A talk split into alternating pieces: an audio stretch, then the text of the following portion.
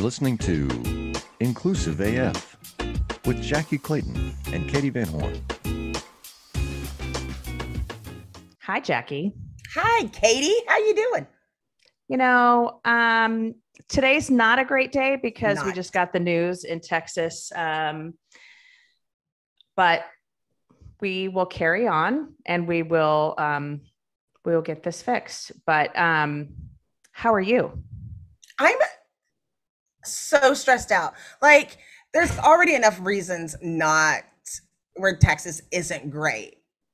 Now, sometimes there are some things that you're like, but you know, you can say, but we don't have income tax, right? Or you could say, but we don't have, you know, pick it. But this time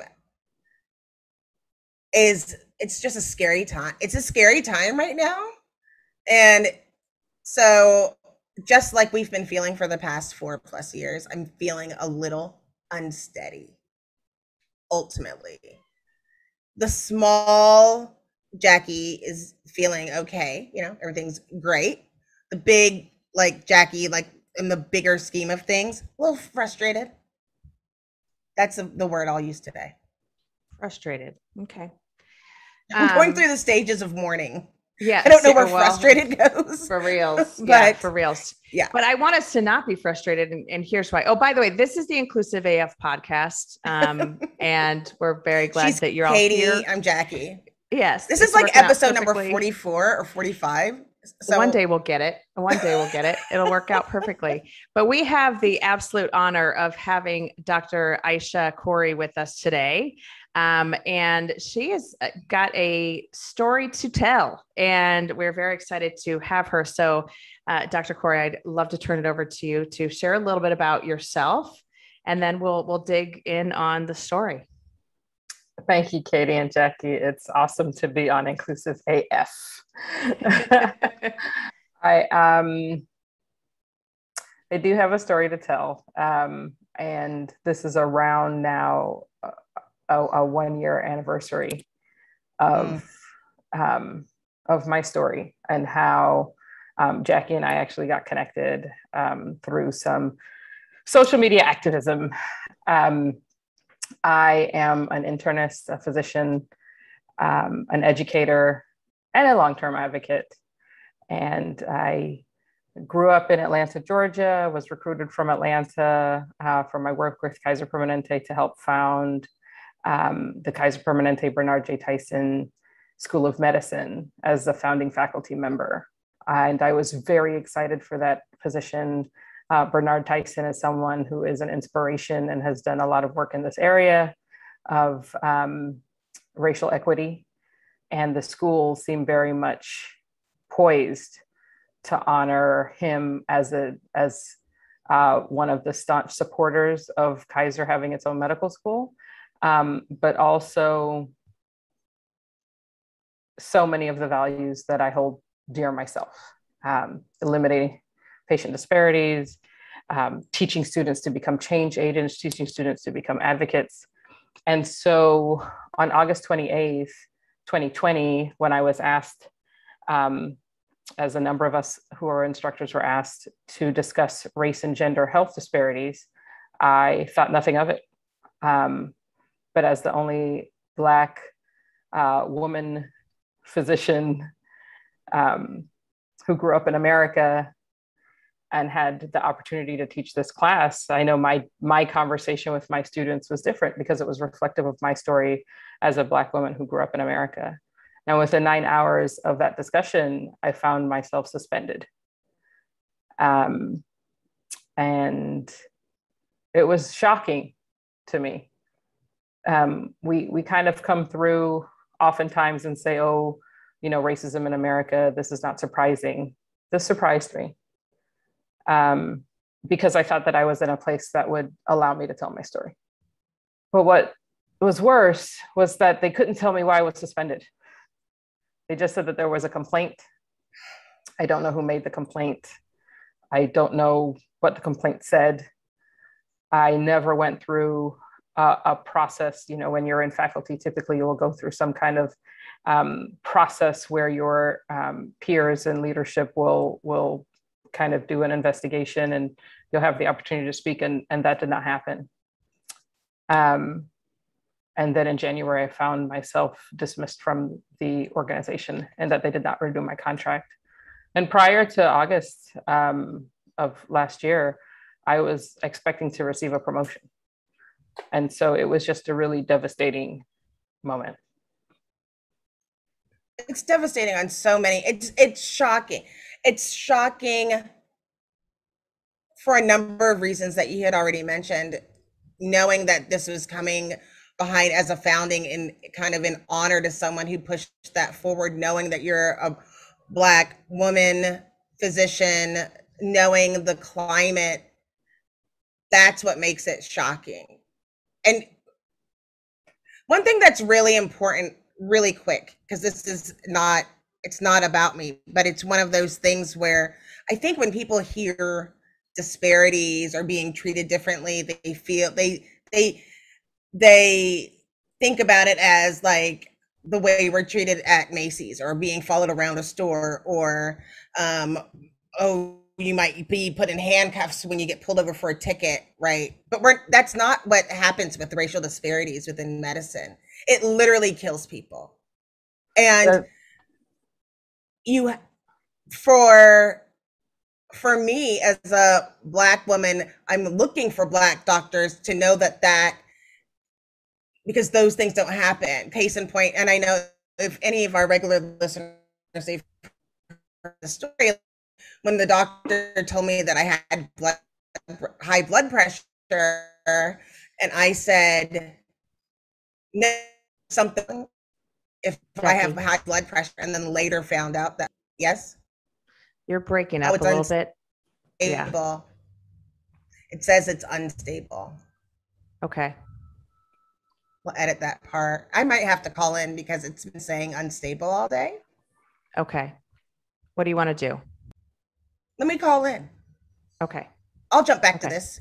Go for okay. it and I'll call in on the other part. So uh, I, I know Jackye will be rejoining us in just a moment, but I want to I want to understand a little bit more about the conversation. Mm-hmm. And, you know, and what you're comfortable sharing with. Obviously, yes, I think, you know, the conversation would have been different because of your lived experience, because of what um, you have gone through yourself just in getting medical um, care throughout the years. So tell me, what do you think was different, or why do you think this was more challenging or was whatever it was for folks? You know, I really don't know. I, I was very grateful. Um, you know, initially when I was suspended and I was told that there would be an investigation, um, I was silent. I was told that um, I couldn't um, speak with anyone at the school. I was very much removed from the community in, in every aspect. And um, it, it, took me a couple of months to realize, oh, I am not going to be heard in the way that I think I'm going to be heard. I'm not going to be heard as a member of this community. Um, and, and so ultimately, my choice to tell my story online um, was to not be um, a co-conspirator in my own trauma. Um, I only had maybe 20 Twitter followers at the time. Twitter was not even uh, a, a platform that I used regularly. And so, in my going public and telling my side of the story, it started conversations within the school.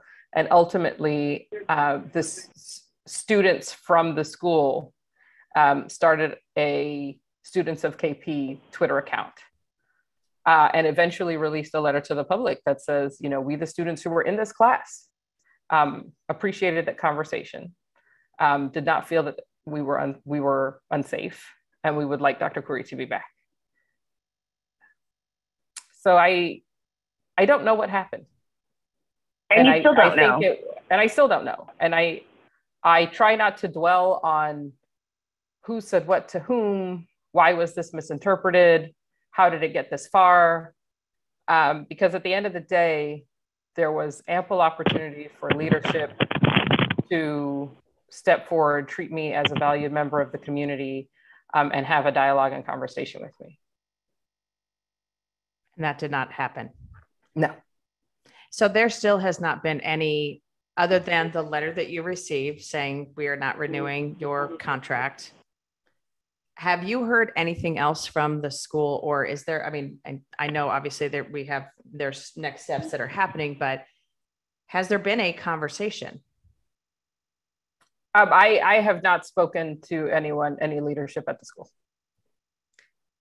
And that's one of the things that I've been asking for since October. I asked for a restorative justice process. I have now filed uh, a lawsuit um, for race and gender discrimination. But initially, what I wanted was a restorative justice process. I knew how damaging this was for me. I could imagine how damaging this was for my students for was for other faculty and i wanted a way for us to as a community be made whole and my response in how to get us back on track was a restorative justice process and i made that recommendation and there was no response to that i know eh, for katie like especially from an hr perspective this sounds obscene right Mm-hmm. it's like, wait, what was the process? Like, did you go, you know, we think about normal, I say normal, not normal, but standard HR practices when anything happens in that way or someone coming, having a conversation, explaining it, having you sign, you know, there's a lot of different ways it can go. And then the other part, like my heart breaks for you, but it really breaks for all of us because you made that um, leap of becoming faculty and doing that, which is an extra burden for for for people. Um, and we had an opportunity of, of develop people that are not going to be able to flourish under your um, teaching and have that to make a difference. And you're the only black woman there that was teaching, and so you know. Well, I think there's a, that piece. It's the, you know, it's the, you know, if you can see it, you can be at peace. That's one factor. But then I think there's also mm-hmm. the factor of when a conversation occurs and the response is what occurred, there's also the, okay, so we absolutely won't speak up ever. And that's the message that the, mm-hmm. all of those students got and and also that conversations about inequities in medicine is not okay to have like that makes my stomach hurt. Like that is, mm-hmm. it's just that's horrible. My concern um, definitely there's that whole academic freedom piece right? So uh, first of all, we live in the United States, so I should right. you know, we're we're founded on principles of free speech, um, right. But secondly, there there is supposed to be an academic freedom piece because we know um, centers of academia are supposed to be thought provoking, are supposed to, especially in medical school, um, encourage critical thinking and assessment. Uh, we can't do that if we can't have you know conversations and sometimes difficult conversations. Um, i am really proud of the conversation I, I had. My students were very engaged. I got um, several emails after class just thanking me for the class um, saying that it was thought-provoking um, and, and, knowing that you know aspects of the class were going to stick with them. And and that's all very encouraging because as as an educator that's what you want. You want to um, make someone look at themselves and their own beliefs. But ultimately, when we're talking about medical education, what we're doing is hopes it, it is a hope to improve patient care, right? I want students who I've had the privilege to teach to see their patients as human, to see their patients as people living a very human experience. and be there to listen to their stories, not make assumptions, and allow the people who they see to feel safe and heard and cared for. And I know, myself included, many women, Black women who look like me, we go into the healthcare system, and part of our brain is focused on Am I being treated correct? Is this okay? Is what they're doing right for me? And we can't even focus on our own healing because we know that healthcare systems have been dangerous places for us, whether it's giving birth to a baby, whether it's getting a diagnosis of high blood pressure or breast cancer. Healthcare systems can be a dangerous place for us. And what I'm, I'm especially emotional about it after what happened this week with um, Elijah McClain, right?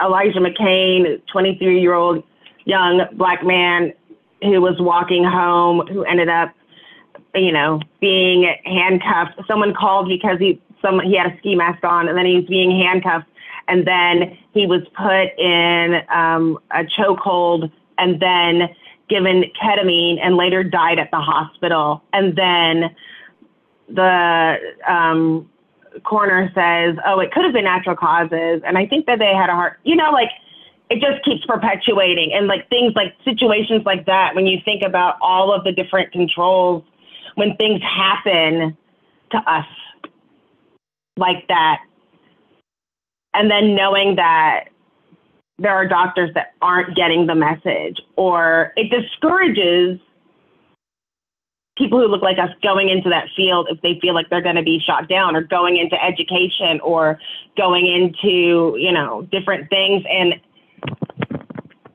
and it hurts, and especially because of the reach of Kaiser Permanente, the reach. It's this is a you know this is a huge it's it's it's a huge organization, and it, it just hurts. It does. I um, had always wanted to work for Kaiser Permanente. I was a teenager, worked like a sandwich shop, like many of us do. I um, would help, help cater box lunches for them and deliver them to their administrative offices here in Atlanta, uh, telling you know the administrative assistants, "I'm going to come work for you guys one day." Um, it was it, it was my goal, and I achieved that goal. And I worked with them for I worked for them for over a decade um, before even taking on the new role of um, of a founding physician, and it's because I believed in their values, right? I, I never thought um, that there would be a place where I would not consider call myself a, a permanente physician. They are a large multi-state organization, and now they have a medical school. Um, and you know, part of the reason that we have so many medical schools, one, we need to train them, but but each school has its own philosophy and branding, and they send out students into the world to take care of our communities. Um, and as as patients, you know, we don't necessarily look into all that, right? You just want to go to the doctor and be seen and heard and cared for. Um, but I can say that I know colleagues who their education was dissimilar to mine, and especially on aspects of race or gender health issues. Um, there, there are gaps there are gaps and we cannot we as as as healthcare providers cannot um, affect the system for for the better if we can't have the conversation about the gaps in our education the gaps in our training and what we're perpetuating when we're stepping into the office every day so i want to ask you so obviously it's been you said you know you worked there for 10 years and is there anything in the medical school? I know that you obviously this was one of the things they were trying to roll out, but had you previously had any type of gender and race education about those disparities, or was this something that was brand new that had never been done before? Because well, we know this has been an issue for a while. yeah, I attended Morehouse School of Medicine, so Okay. um, and and so it is designed in part um, to educate uh, minoritized people to be of service and to go out into communities. Um, um, so much in the tradition of Howard University and Meharry, um, Morehouse School of Medicine was established for that. And so that was very much a part of my curriculum. This is, I grew up in Atlanta. I grew up in, you know, the hub of the civil rights movement. Um, these are not conversations that are unknown to me.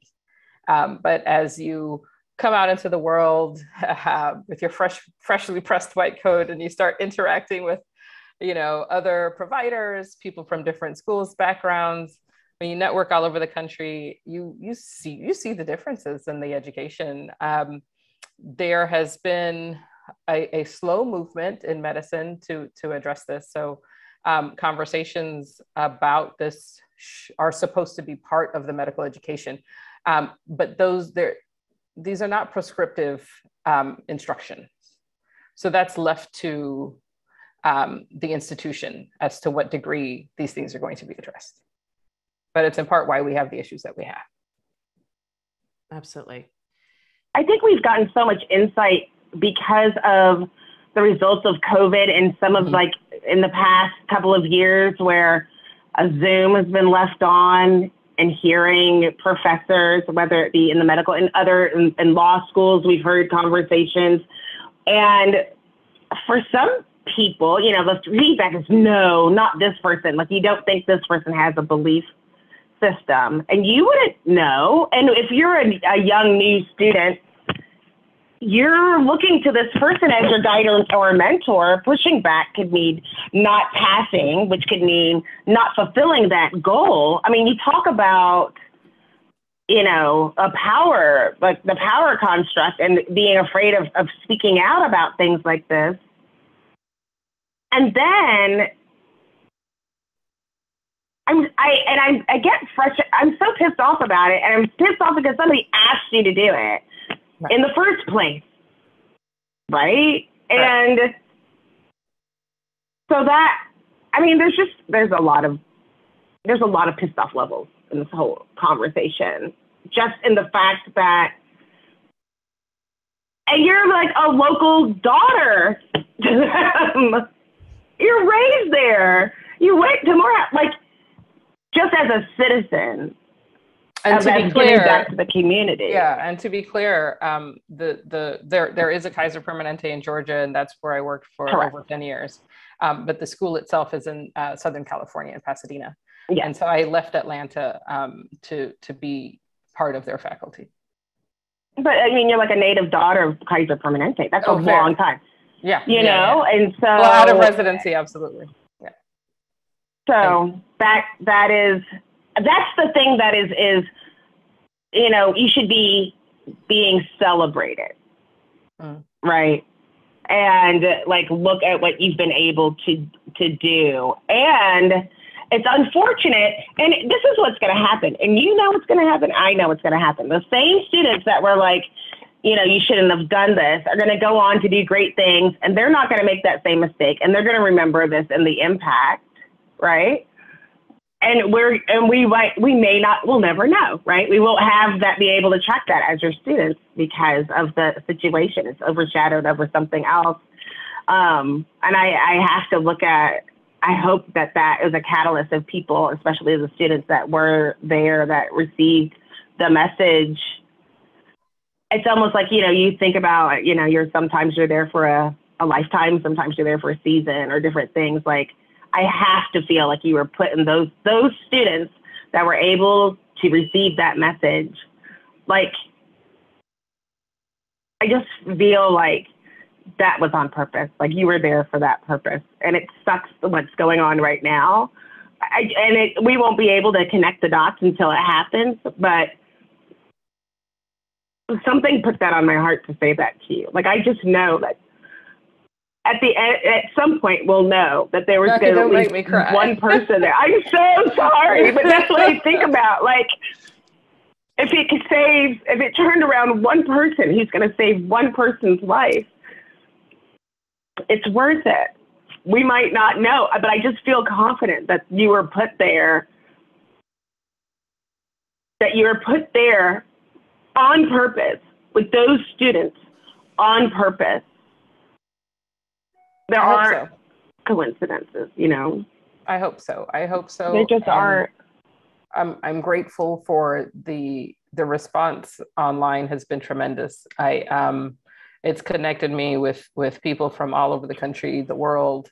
Um, you know, I get messages that folks are having conversations. They're having hard conversations. They're having these conversations within their departments with their students, um, and these, uh, you know, are is across the board in healthcare. And um, you know, I know that um, this my story has been used as a case study at women's health conferences so uh, definitely a broader reach than i could have had with you know my small group of eight students that were i had the conversation with um, and I, I to your point you're right. I i won't know what that ripple effect is.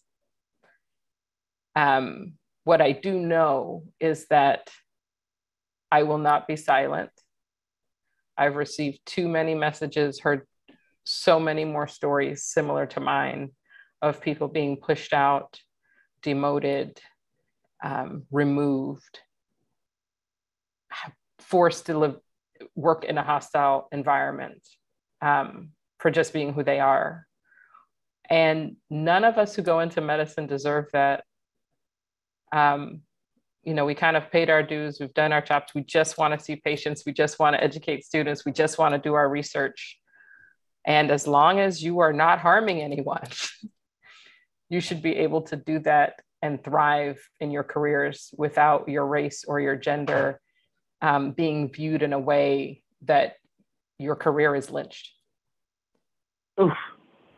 Yeah. I, Imagine how fast we could solve the world's biggest problems if more SaaS startups would gain traction sooner. Welcome to the Tech Entrepreneur on a Mission podcast. This podcast is dedicated to sharing experiences from B2B SaaS CEOs who are going above and beyond to deliver change that is noticed.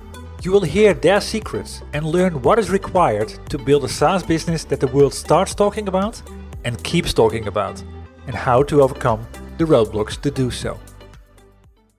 Do you love news about LinkedIn, Indeed, Google, and just about every other recruitment tech company out there? Hell yeah. I'm Chad. I'm Cheese. We're the Chad and Cheese Podcast, All the latest recruiting news and insights are on our show. dripping in snark and attitude. Subscribe today wherever you listen to your podcasts. We out. I think that the the question that you know comes to mind, and I think this is something that our listeners um, would want to hear and would want to understand a little bit more about, are some of those disparities, some of those things that you know. I know we have anecdotal stories, and you know, Jackye has shared, uh, you know, stories that, that she has experienced herself on this podcast, you know, with our listeners, but can you share a little bit about some of those disparities that we know data, you know, that is, you know, we, we know this is occurring, we know this is happening. Can you share a little bit about that? Yeah, uh, but I, what what I've learned, especially um, advocating on issues of health, is that the anecdotal stories make the personal, right? So, you know, we we've learned that Black women uh, are at risk of death um, around pregnancy many times more than other women. And that is regardless of social status, education, wealth. And Serena Williams is the excellent example of that, right? Um, but when I shared with my students that the joy of hearing that one of my girlfriends is pregnant and going to bring a life into the world is overcast by my absolute fear and dread that she will make it out of the hospital when she goes in to deliver. It's real for me. You know, one of my very good friends right now is pregnant, due next month. And I'm terrified. And it should be the part of the month that I'm making fun of her for having no waddle. Right. you know, for for not being able to get in her car mm-hmm. smoothly, right? This should be that time where we're making memories of her being late stage in her pregnancy, but that's removed from us. Um, we see what happened with COVID, and we know that there's this disproportionate death hospitalizations, intubations. And it comes down to the experience of those of us who are racialized in this country. And we know that, and there's tons of data out there when you compare Native Africans to those of us living in, in, in um, countries where there's slavery, where there was slavery. There has an effect. So I don't know anymore that the statistics work. I, I feel that people have kind of they close their ears, but I know that stories do work. Um, and it's why those of us in healthcare, those of us who want to stand in for our health, also have to vote in a way that promotes the health of all of us. And the like you started the show today, we see what happens in Texas and that decision is going to affect the health and disproportionately those who are poor and who are racialized as black and brown right and that could be a death sentence for someone because of who they're perceived to be And you you you have and it, it's Texas, right? They have a vigilante law that if you suspect that somebody is going to have an abortion, that you're allowed to do to sue that person. And you think about the fact that oh, I saw a guy walking down the street. I'm suspicious. I think that person might have done something, and they end up dead. When they went to the grocery store to get a soda for their brother. What do you think is going to happen in the when you empower citizens to sue because they think somebody might be you know getting an abortion or doing something you know but like i don't see how this is going to what's going to happen. This could happen in other places Well, it's archaic absolutely. Well, I, that I think that's the piece, and if you've seen any of the document, the dissent documents from the other justices, basically, they're that's exactly what they're saying. Is this is now opening up a can of worms for every other state to use this kind of loophole legislation to criminalize abortions, and it just to your point, Dr. Khoury, like it is the how do we get back or how do we get to a place where that is no longer an issue that people can go to a doctor and know that they're safe or your friend can go into the hospital to have her baby and you know it's going to be okay and the very thing that needs to be done is education and awareness and that's being shut down too I feel like we have to look. One of the things that um, my uh, we we were going to put TJ in it was um, Black Men with White Coats. It's one of the examples, which is an organization for young Black men to go into the med- medical field. Um, or different organizations, or the the program in the past year that was like, this is what a doctor looks like. Mhm. Just like we've done that push within STEM is going to be so important like I don't I when I we have these conversations and part of it that we have the conversation we know that you're white, Katee, I'm black and we don't have the same background. But I remember thinking like my mom saying to me like you can be anything that you want to be. And I remember thinking, but I'll never be a doctor. I can't be a lawyer. I won't be president. And I, bel I believe that is true. As much as I believe that the sky is blue, as much as I believe that, you know, ice cream is the best dessert on the planet, as, is that real to me. And I, so when people don't understand how it's how important it is to have a Dr. Khoury there, just to be there. Also, understanding of, of promoting and giving people pathways to be able to go to school. And like we're saying, is putting the right people in place so that when they do go for that education, they don't have because you you know, my kids go to an HBCU. Part of the reason that we did that was so that they could just go. Like I don't think you know this whole podcast, all 44 or 45 or whatever episodes it is, is really has been one long 50 minute, 50 hour soapbox. However, I hate the way the media portrays it. Oh, there's racial disparities in healthcare. No, it's not. That's not what this is. It is taking away the opportunity, not making it right to have the right people in place, not allowing people to be successful. And then when you go, you've already been held back. And then when you go to get the care, you are dying from basic, simple things. And that's why it's important for us to see, you know, racism is is beyond just an individual failing, right?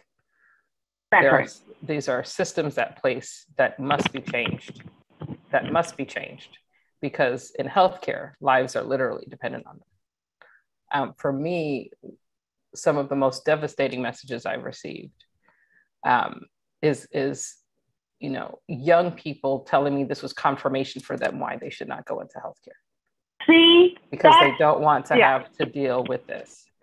right. And we live in a country, and I don't know what the most recent census data is, but you know, we are historically been about 12, 13% of the population. Um, but you know, black physicians only make up five to six percent of the physician workforce.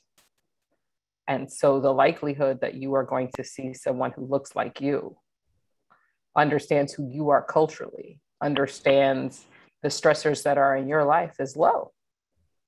Um, and this is not one of those spaces where, um, you know, f- folks who are oppressed can make the change on their own, right? That's right. It has to come from a system who is willing to look at patients, regardless of their skin tone, and know that they're giving them the respect that they deserve and the care that they deserve. Well, and I think it's also yes. It's also the just asking that one more question or or or taking a few more minutes. And I think that's some of the lessons that we are hearing is, you know, because there are perceptions of oh well they have a higher pain threshold if they are um, you know black women have a higher pain threshold. And some of these other just ridiculous statements that have become the rule of medicine or the like thought to be true in medicine people make assumptions and don't ask those additional questions or don't get clarity or don't say let me do one more test or let me check one more thing which is i mean it's leading truly to people dying and more you know more people dying that are people of color because they aren't getting the questions asked. They aren't getting the respect that they they deserve and need. And so it just it is it's very very hard to think about how do we fix this. And to your point it, it isn't going to be fixed by folks saying hey this happened to me. It's also it is all of us need to be involved in this conversation. And so you speaking up in that room with those students and the ripple effect and the impact that you're making now hopefully will lead to change and will lead to conversations and will continue to lead to how do we do this differently and better in the future? Um, so uh, the the question i have um, or the kind of the next piece because you were asked to do this and the other like your peer teachers have you heard from other folks that also had these conversations there were that were white about the conversations that they had? Um, no, no, because you know, again, I was removed within nine hours, and so there was no, um, and told explicitly, you know, you cannot call and contact. So there was no, hey, how did that class go, um, uh, with anyone who was white. has that come out at all or have any other teachers spoken out about you know i had the same About the specifics in the classroom, uh, not in their conversations Yeah, not to my knowledge. okay i just would be curious uh, you know was this you know were there issues of just folks not wanting to have that conversation period Mm-hmm. Am I I the only that might- person who did the assignment? oh, yeah, or yes, yeah, were you the only person that actually did what you were told? Um, yes, absolutely, absolutely. So, what what is the next step for for folks that are in a position where they are contemplating do i go to medical school or what do i do when i'm you know approaching my own medical care what should people of color be thinking about and and i myself you know as a white woman what should i be thinking about as i go about my day and kind of am thinking about this stuff Sure. I, I think one, these are conversations that have to be had, right? And I think if medicine is at a place, in part because of the protests we had last summer, that there is a willingness to listen. And we, we saw that in the response um, to the JAMA podcast, where um, someone made the very unfortunate uh, statement that no physician is racist. Um, oh yes. okay. So there was there was a um, a, a, large public outcry um, from that, and and there was change in in how um, that JAMA podcasts uh, are produced, um, as as I understand it. Um, so if we're going to make a change, we have to know that patients want this change, that people care. Nothing is going to change without public pressure. Um, so it is about having the conversation with your doctor, right? And if you are not in a place where you're comfortable to have real, honest conversations, that may not be the doctor for you. Because that interaction is often extraordinarily vulnerable. And if you can't trust them to have a conversation about medical education, how can you trust them to have a conversation about something that's intimately happening to you? So I think that kind of gut feeling that tells us, you know, I'm okay having this conversation um, is, is something to trust. Um, word of mouth is very important when you're finding a doctor who works for you. Um, but otherwise, really getting involved into what medicine as a culture, what the AMA as an organization, what all of these national organizations are, are putting out there, that has to become part of the discussion at the dinner table. Mm-hmm. It's interesting because I think, you know, for I, I myself, I have friends in law enforcement or or they have spouses in law enforcement. And one of the questions I've asked quite a few of them is, have you had any type of um, de-escalation training mm-hmm. some of the things that occurred you know in the last 18 months and for the most part the answer's been no and and it's so unfortunate because it is the those are the questions we need to be asking. Right. where is the de-escalation training? Where are you know where are and to your point you know if you're sitting in a doctor's office and you don't know you don't you haven't gotten all your answers or all your questions answered or you don't know exactly what's going on and and it is you know as jackye mentioned kind of that that power dynamic too that i think for so many of us we go in the doctor's office and whatever the doctor says is gospel mm-hmm. and so have you know pushing back and asking more questions and saying i don't understand or i need more information and being able to ask those questions i think is critical and and i i myself recently had a situation where i walked out of a doctor's office i said clearly this isn't working for us. I'll go find someone else. And, you know, I'm fortunate enough that I have insurance that I can do that. Mm-hmm. But I mm-hmm. think that's the other piece as well is how do we make sure that, you know, folks feel that they have that power to mm-hmm. be able to say, no, I need more time. I need more questions answered, or I need an, an additional test, or what test do, what else, what other tests should I have? Mm-hmm which I just don't I don't know that people are comfortable with and being comfortable with that is critical. And I think that's the first step. I, it's it's that comfort, right? And it, it may not be that everything gets addressed in that one visit. Maybe it'll take two visits. Maybe it'll take five visits. Um, but if you are already in a place where you don't feel like you're being heard, or or something is just making you feel like, mm, I don't know that I could ask this question, that is likely not the right place for you. Um, you know, when you go into a, that space, you have to feel safe and you have to feel like you can be heard. Um, it, it's it's part of our job as physicians to to help you feel comfortable. But if that's not the case, you it is very well within your ability to protect yourself to to remove yourself from that situation, right? Um, the unfortunate part is when we get to hospitalizations, and I know stories of uh, patients and families who have advocated for themselves, and then they found you know security being called. Um, when we hear the story of um, Dr. Danielson out in Seattle at Children's and that occurring. Um, and I can't imagine a more devastating space for that to occur. Um, but we're only going to get change if part of these stories become mainstream because no one should be with their child advocating, hurting, feeling vulnerable, and then suddenly security is there because they're deemed a threat. And they did find um, as I understand it, that predominantly security was called on whom? Black and brown people. Okay. Um, the way that we normally, uh, Jackye, uh, the way that we normally end our episodes is by talking a little bit about kind of the the one thing that we want to make sure folks hear and and take away from the episode. Um, and so, Jackye, are you ready to do that? I don't even know. I don't even know. There's a million things. I usually I was going to say, already, I, I, I feel like Jackye three to four things. Every time she says one thing, it's three to four things. Oh. I um, also feel like you have more things you want to ask. And so that's why I'm like, are we ready for this? Or are we still, is there more?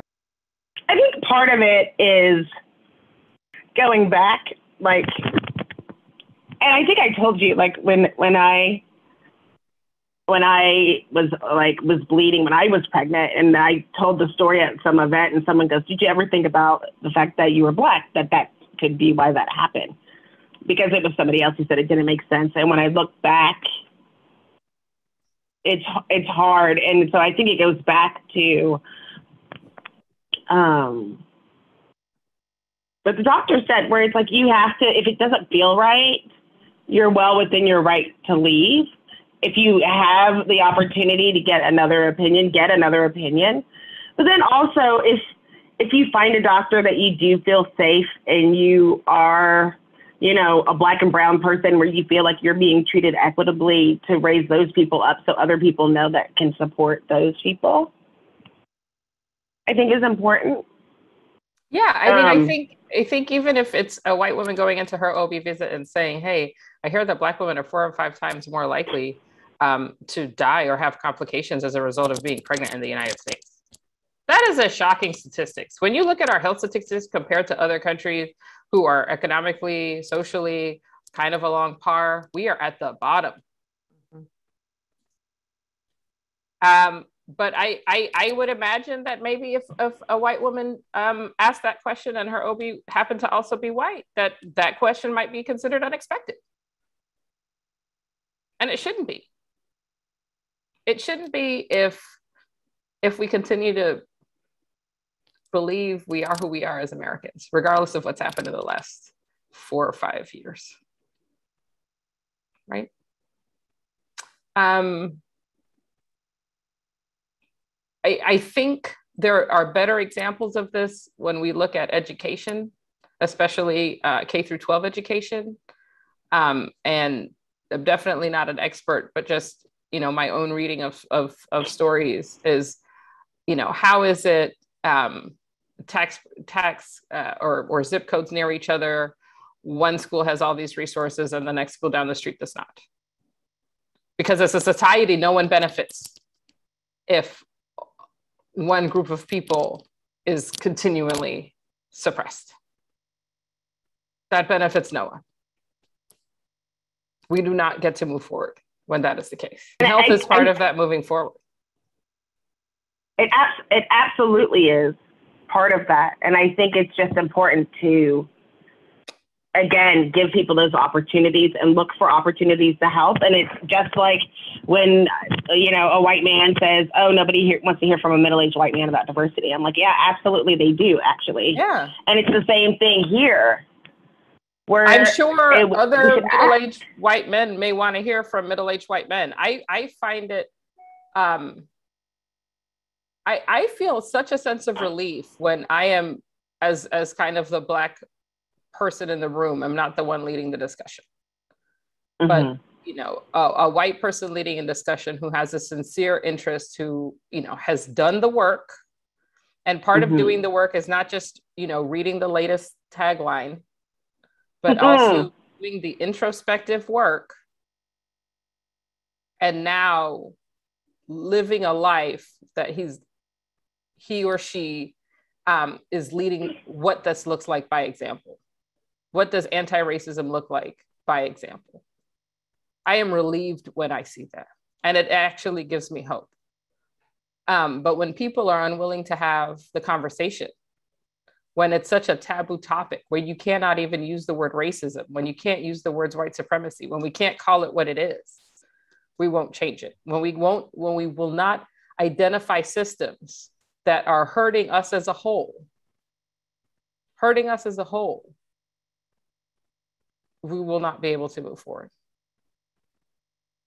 We will definitely be putting a note into this episode of what white women can do because I'm writing down. Um, I'm going to ask that question the next time I go see my OBGYN.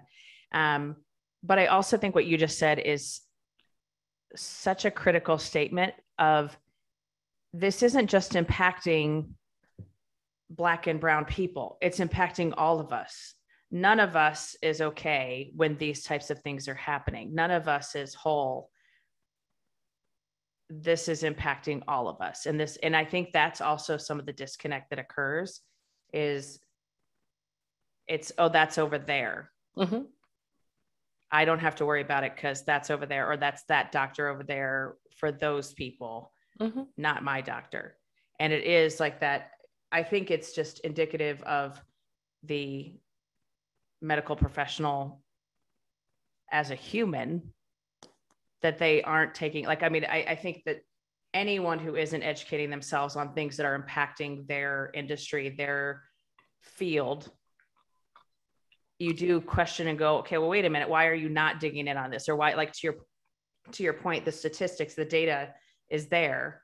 Why isn't this something that you're investigating or looking into? If you are an obgyn do you know this information and are you what are you doing about it What are you doing about it? how are you educating yourself or educating your staff whatever or you know at the hospitals that you have you know privileges are you talking about it to your peers and and it's things like that that i i agree it's going to that will change the conversation and that will be that will be where we will see change Mhm. because we know that voices are heard differently and that's something that jackye and i talk about all the time there are conversations that i cannot have and shouldn't have. There are conversations that she can't have and shouldn't have. Like there are different, you know, and a white man can say things that neither of us can say. And we need them to say those things and ask those questions and be that advocate. So I think it's just, it's really critical. Um, I, I think what's important when we talk about any disparities we see in health, whether we're talking about um, lesbian women who are predisposed um, to higher rates of cervical cancer, whether we are talking about Black maternal health, we have to recognize this is not about those individuals' bodies. There is nothing inherently wrong with a lesbian woman's body. There's Right. nothing inherently wrong with a Black woman's body. But what is a problem is the systems that are in place that make it such that it's hard to survive in this country because you are seen or because of how you identify.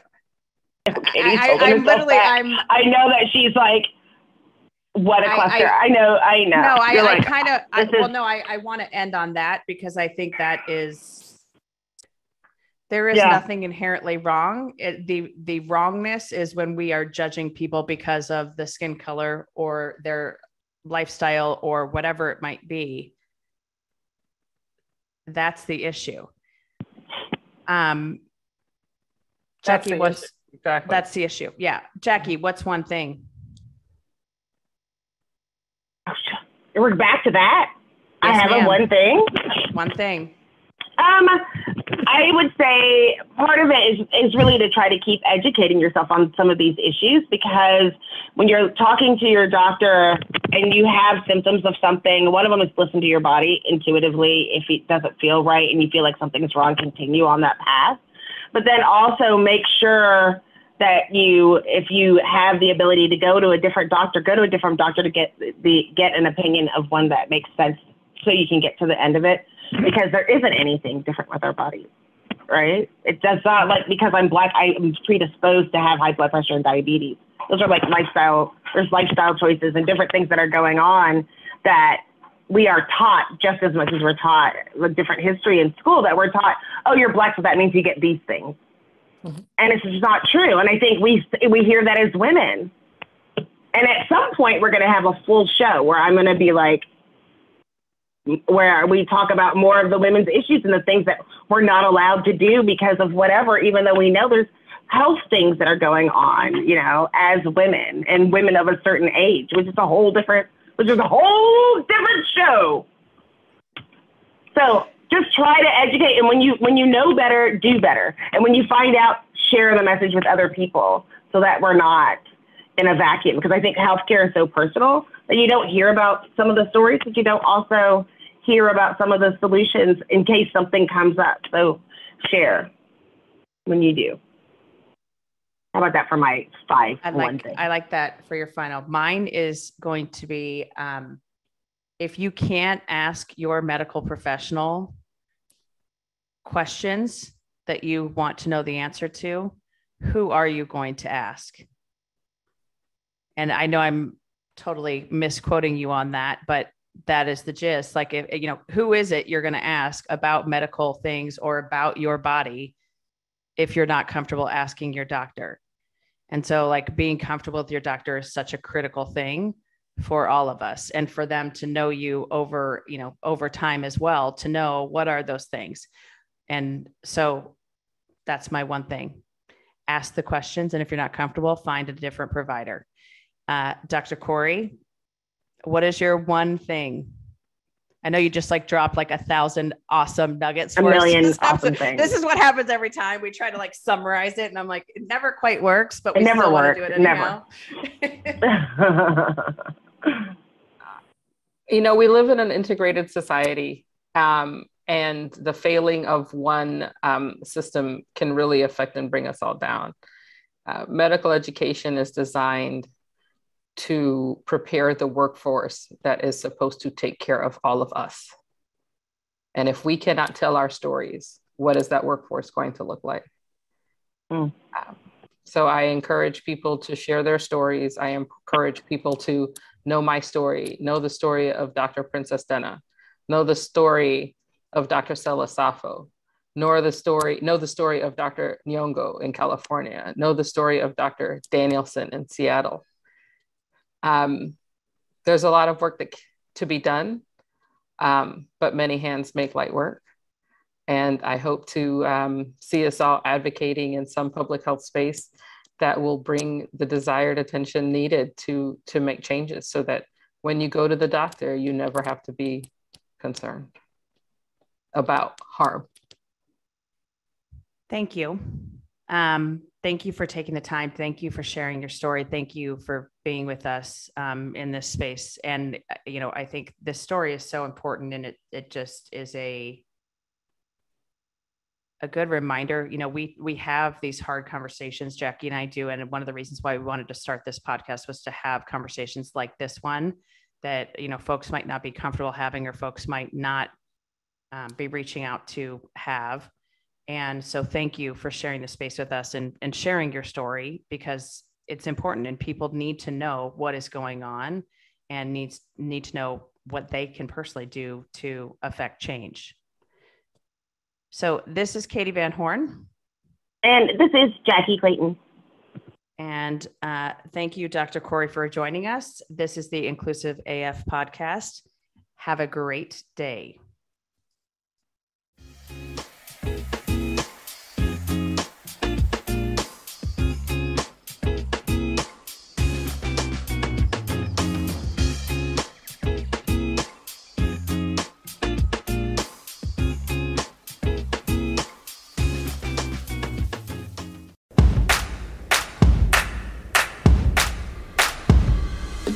We are gathered here today to give you permission to plan the wedding that you want.